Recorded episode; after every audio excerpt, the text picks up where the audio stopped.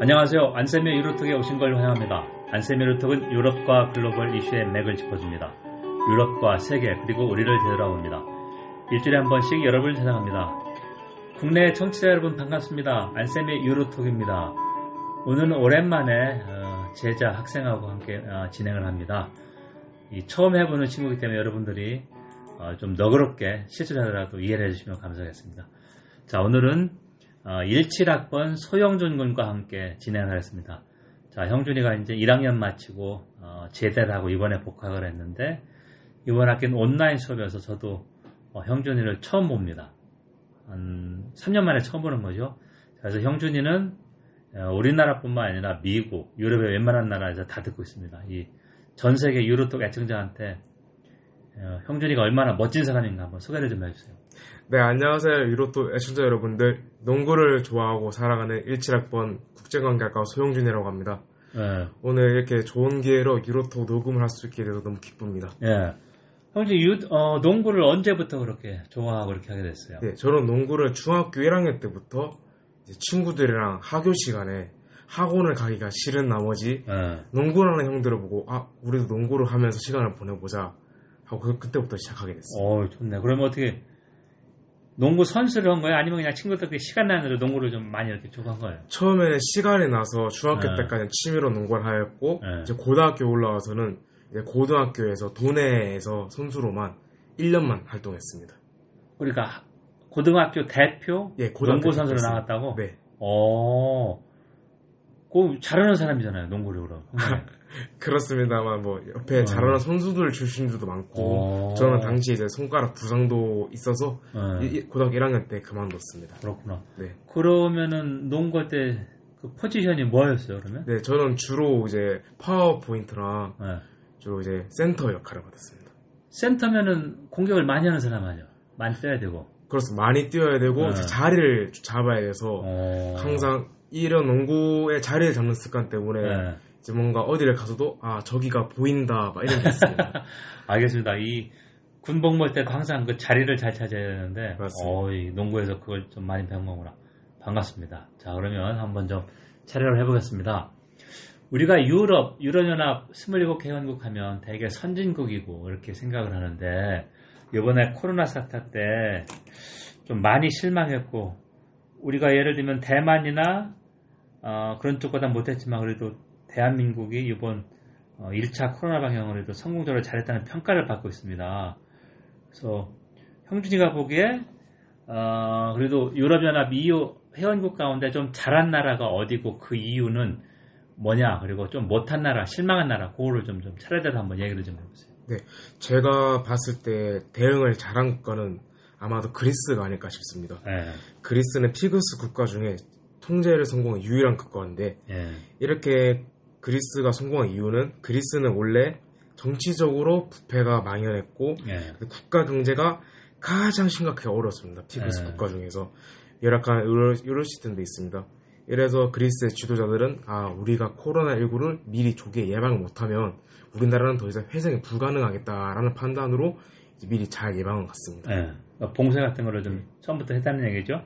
그래서 보니까 어, 환자가 얼마 발생하지 않았고 한 몇천 명 정도였었죠 그리스가? 네. 환자는 현재 3천 명 이하에서 감염자를 통제를 하고 네.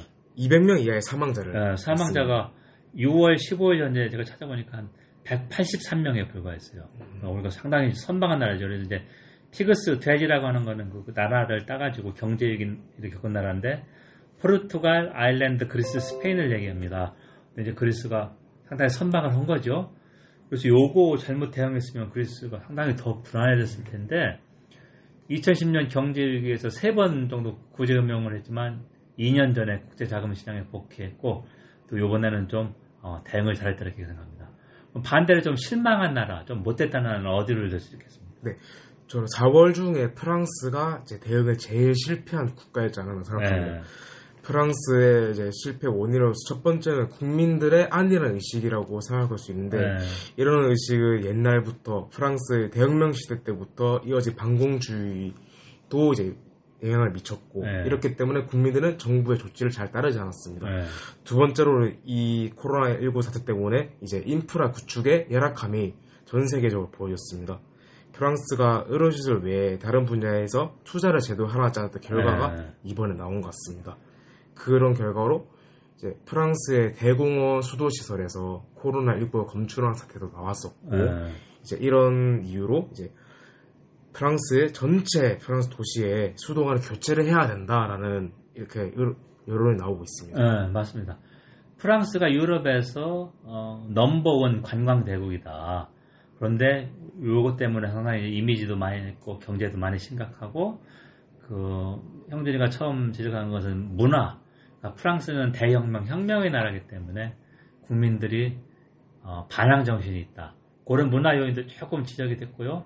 그런데 반대로 유럽 학자, 독일에서 활동하고 있는 우리나라 학자인데, 하고 제가 한병철 교수일 겁니다. 그분이 아시아 국가가 대응을 잘하는 이유는 국민들이 6.25에 따라서 정부 말을 잘 듣기 때문이다. 이런 식으로 분석했는데 그건 조금 오버를 했다. 아, 왜냐면 다 민주화되고 6.25 영향이 없지는 않지만 하는데 분명히 문화 요인은 있다. 하지만 그거를 너무 좀 과장하는 것은 문제가 있다고 이렇게 생각하고 어, 두 번째는 이제 프랑스가 의료 인프라 좀 부족했다. 예, 그런 게 있고 그 이후에는 가장 문제가 됐던 게 영국입니다.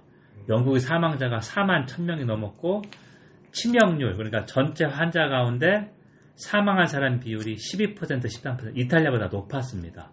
자, 영국이 이렇게 된 이유는 어, 봉쇄를 다른 나라보다 일주일 늦게 했습니다. 저 총리 직속의 어, 치프 사이언티픽 오피서인데 그러니까 여러분 우리식으로 하면 과학정책 보좌관 과학자입니다. 이 사람이 물러나면서 한 말이 일주일만 먼저 봉쇄를 했으면 사망자 수를 절반 정도 줄일 수 있다는 얘기를 했거든요. 상당히 뼈아프죠. 그래서 영국에서는 코로나19 어, 진상조사위원회가 지금 구성된다. 그래서 왜 이렇게 우리가 심각했는지 배워야 어, 좀 더 잘 대비할 수 있다 이런 이야기고요. 지금 전문가들 얘기는 2020년 가을이나 겨울에 어, 변이된 코로나 2차, 3차 대응이 올 가능성이 높다 이렇게 보고 있거든요. 자, 그러니까 이제 이 첫 번째 대응 실패를 문제를 분석해서 배워야 더 잘 적응할 수 있다. 마찬가지로 우리도 처음 대응은 잘했지만 지금 수도권에서 계속 연이어 일어나고 어, 과연 두 번째, 세 번째 많은 환자가 발생할 경우에 의료진들이 1차 때 마냥 그렇게 자발적으로 할 수 있을 것이냐 그거는 제가 볼 때는 조금 조심스럽다. 분명히 우리나라 국민성 그런 거는 이제 위기 때 잘 뭉쳐서 힘을 합쳐서 어, 그런 게 이제 외국인들이 볼 때는 어, 한국인들 대단하다 이런 걸 줬지만 어, 2, 3차 대유행 때 이렇게 할 수 있을지 그거는 조금 제가 조심스럽다 생각합니다. 자, 그럼 이제 형준이가 한번 질문을 좀 한번 해볼게요. 네, 그렇다면 앞에 이야기처럼 코로나19는 봉쇄를 하면 막을 수 있는 전염병으로 보여집니다. 예. 근데 이제 현재 EU, EU의 탄생 배경에서 생겐 조약으로 인해서 네. EU가 연합이 탄생했는데 이 조약의 문제점이 무엇인지 네. 알고있습니다. 네.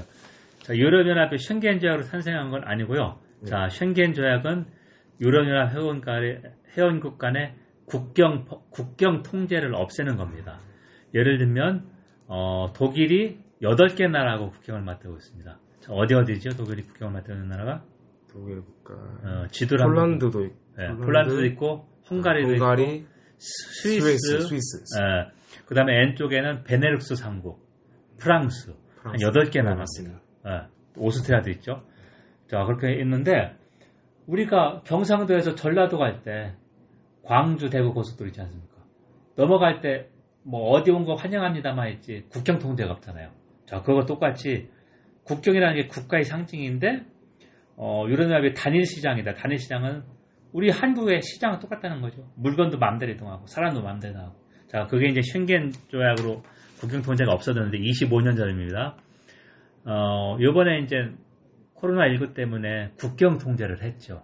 자, 그래서 국내 언론에 잘못 보도된 게 뭐냐면 쉥겐 조약이 무임해졌다, 무너졌다 했는데 그게 아니고 오해를 한 게 쉥겐 조약은 어, 비상시 때 적, 적용을 어, 하지 않을 수가 있습니다.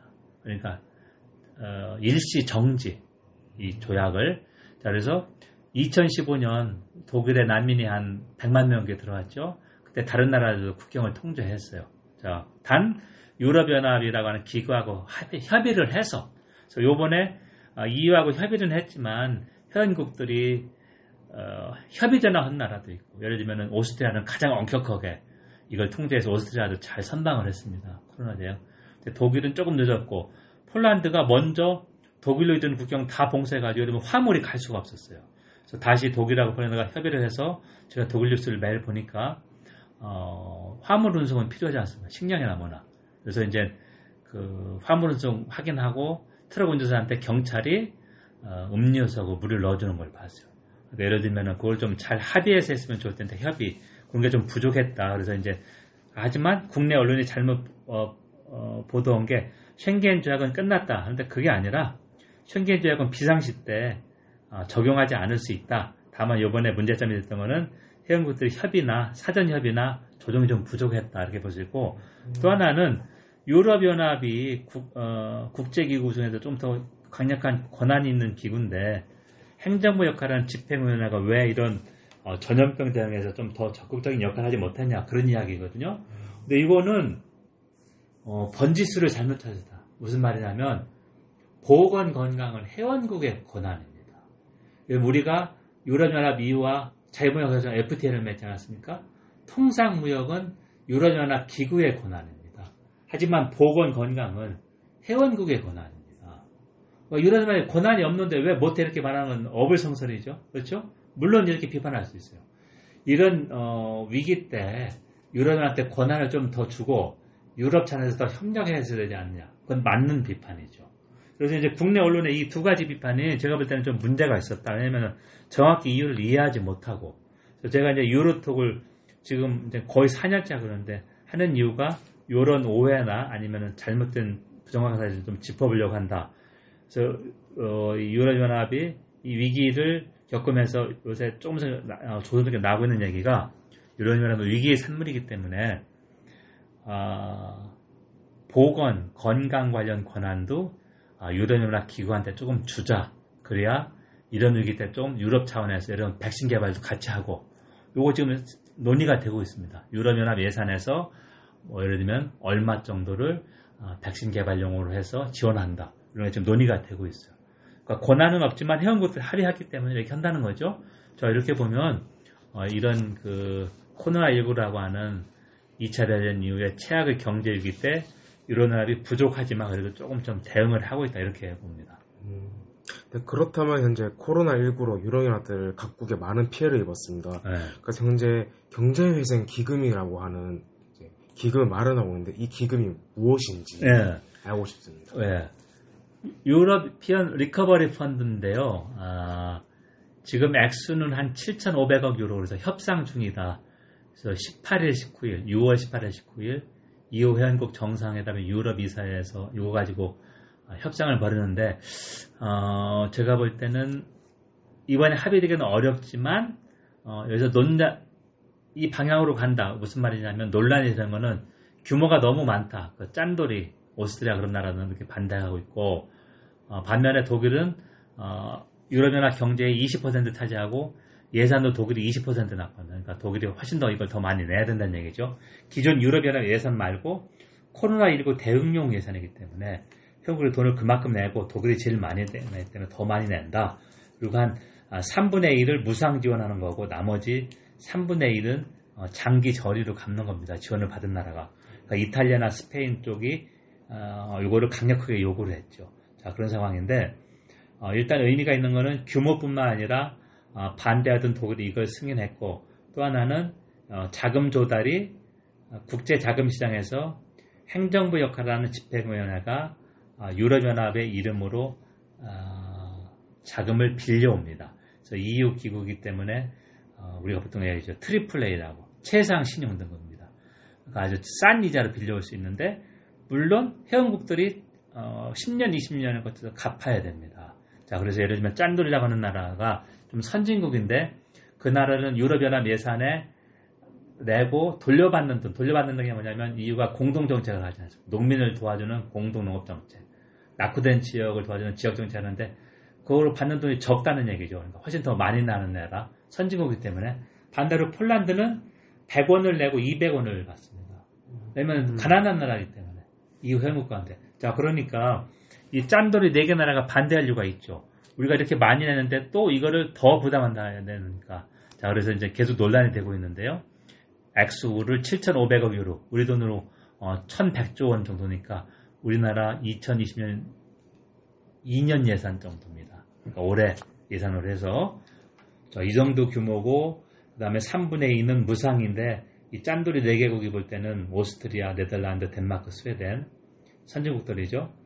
너무 무상 지원이 많다. 예를 들면 반반 하자. 무상 지원 반, 어, 장기절이 반 그런 식으로 하고 있는데 요게 6월 18일, 19일 어, 유럽연합 정상회담, 유럽 이사에서 합의되기는 조금 어려울 것이다. 근데 분명히 원칙은 정해졌고 아, 프랑스하고 독일이 이걸 강력하게 밀고 있어서 약간 그 규모나 무상 지원 대 장기 저리 대출의 비율 이런 건 조정될 수 있지만 이 방향으로 가는 건 맞다. 그리고 또 하나는 이 세금에 대한 납부를 회원국에다 받는데 어, 집행위원회가 새로운 세원 어, 그러니까 세금원을 제안했는데 그게 플라스틱 세금이고 디지털 세금입니다. 그래서 디지털 세금은 우리가 보통 어, GAFA라고 하죠. 구글, 구글, 애플, 페이스북, 아마존, 그죠? GAFA, GAFA. 유럽에서 돈을 많이 벌고 있는데 거의 세금을 안 낸다. 그래서 이 거대 미국 IT 기업의 세금을 물리자. 이거는 최소한 7, 8년 전부터 얘기 나오고 있습니다. 하지만 이번 위기 때 조금 더 이게 아, 필요하다는 공감대가 높아졌고 물론 당연히 미국의 트럼프나 이 거대 IT 기업 비판하고 있죠. 또 하나는 플라스틱 세금은 유럽연합이 기후 변화에서 아, 선두에 섰기 때문에 이거 사용량을 줄이기 위해서 세금을 납부한다. 우리가 어, 교통 범칙금 내는 이유가 뭔가요? 이걸 안 지켰기 때문인 것처럼 예를 들면 과속하면 속도 하는 것처럼 세금을 부과하면 사람들이 덜 쓰겠다는 얘기죠. 아, 그래서 이제 플라스틱 세금 얘기하는데 이유가 다 가져가는 게 아니라 아, 디지털 세금하고 플라스틱 세금은 회원국 차원에서 100원을 걷는다면 유럽연합에 예를 들면 몇 퍼센트를 떼주는 겁니다. 음. 지금 VAT라고 하는 부가가치세 이런 식으로 하고 있습니다. 원래는 1%를 떼줬는데 회원국이 거둔 부가가치세를 지금은 한 0.6% 정도 떼주고 있습니다. 자, 그런 식으로 해서 이제 EU 세금이 운영되는데, 어, 이렇게 좀, 어, 방향으로 가고 있습니다. 음, 그렇다면 현재 EU 연합들이 서로 이제, 처음에는 이제 서로 이제 잘 경제적으로도 정치적으로도 서로 으쌰으쌰하는 모습 많이 보였지만, 현재 코로나 19로 인해서 서로 조금 떨어져 나가려는 네, 반복도 좀 하고 아, 네. 그런 게 있죠. 그러면 교수님이 봤을 때 현재 EU의 진로는 어떻게 생각하시는지? 네, 좋은 질문입니다. 어, 그래서 이번에 유럽연합의 대응, 공동 대응이 좀 부족했다고 하는 쪽은 그거 봐, 유럽연합이 이제 뭐 앞으로 깨지겠다. 예를 들면 그리스 위기 때처럼 많은 얘기를 할 수 있을 텐데 제가 보는 거는 어, 지금 미국이 보호무역으로 돌아서고 중국하고 서로 이렇게 무역 통상 문제 계속 갖고 하고 중국도 이제 어, 가만히 있지 않고 적극적으로 대응하고 있지 않습니까? 이제 유럽연합이 보통 우리가 G3라고 하죠. G2는 미국하고 중국인데 경제 규모로 유럽연합 이후 27개 나라가 들어가기 때문에 유럽연합이 이런 불확실하, 불확실성이 큰 국제 정치 경제 질서에서 어, 힘을 합할 수밖에 없다. 그건 다 원칙이죠. 한 개 국가, 예를 우리가 독일이라는 나라는 크지만 중국하고 미국하고 어, 들면 그 규모 자체가 다르지 않습니까? 반대로 독일에 들어간 EU 27개 나라는 블록으로 상당한 힘을 가지고 있습니다. 무역 질서에서도 자유무역을 요구하고 있고 자 그렇게 보기 때문에 이번 위기를 통해서 유럽연합이 그 유럽 경제예산 기금 규모나 아니면은 그 자금 조달 독일이 적극적인 역할을 했다 제가 설명했죠. 자 그런 걸 보면 긍정적인 면이다.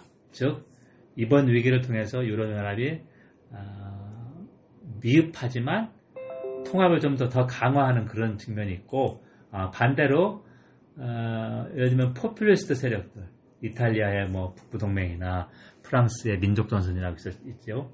그런 구구 기업들은 어, 예를 들면 오히려 중국에 더 친밀감을 느낀다. 그래서 이탈리아의 최근 설문조사를 보면 독일보다 중국에 대한 친밀감이 10% 정도 높았습니다.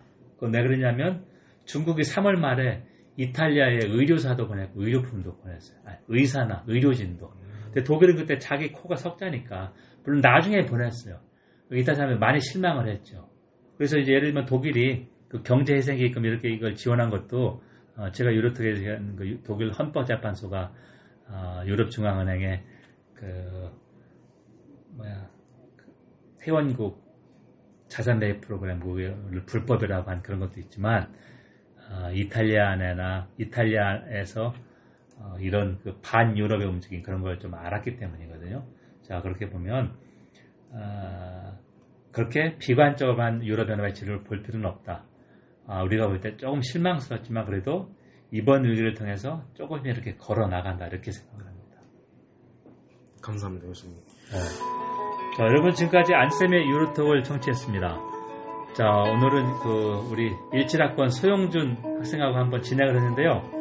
자, 형준이가 수고 많았고 자, 처음 해봤는데 그 소감을 한번 좀 한번 얘기해 주세요. 어, 맨날 이제 수업으로나 이제 평시에 유로톡을 들었을 때는 정말 아, 간단한 거구나 생각했는데 실제로 여기서 진행을 하다 보니까 더 많은 유럽에 대한 정보를 알 수 있게 돼서 뉴스를 실시간으로 보는 것 같이 너무 기분이 좋았습니다. 어, 자 고생을 많이 했고요. 자 이번에 어떻게 준비를 했냐면 어, 형, 형준이가 본인이 희망하는 주제, 그러니까 제목이죠. 두 개를 저한테 미리 보냈고 어, 그 중에서 어, 제 생각에 이게 좋겠다. 그러니까 유로톡에서 좀 더 추가로 다루었습니다. 어, 유럽연합의 그 코로나19 대응인데 어, 미국이나 이런 국제 질서 얘기도 나오고 어, 그런 것을 이제 주제를 정했고 형준이가 한 질문 6개를 좀 미리 보냈습니다. 그래서 어, 학교에서 만나서 그 질문을 좀 가다듬고 이렇게 해가지고 어, 이렇게 어, 맞췄습니다. 자, 경청해 주셔서 감사합니다. 다음에 뵙겠습니다. 자, 우리 형준 수고 많았습니다. 감사합니다.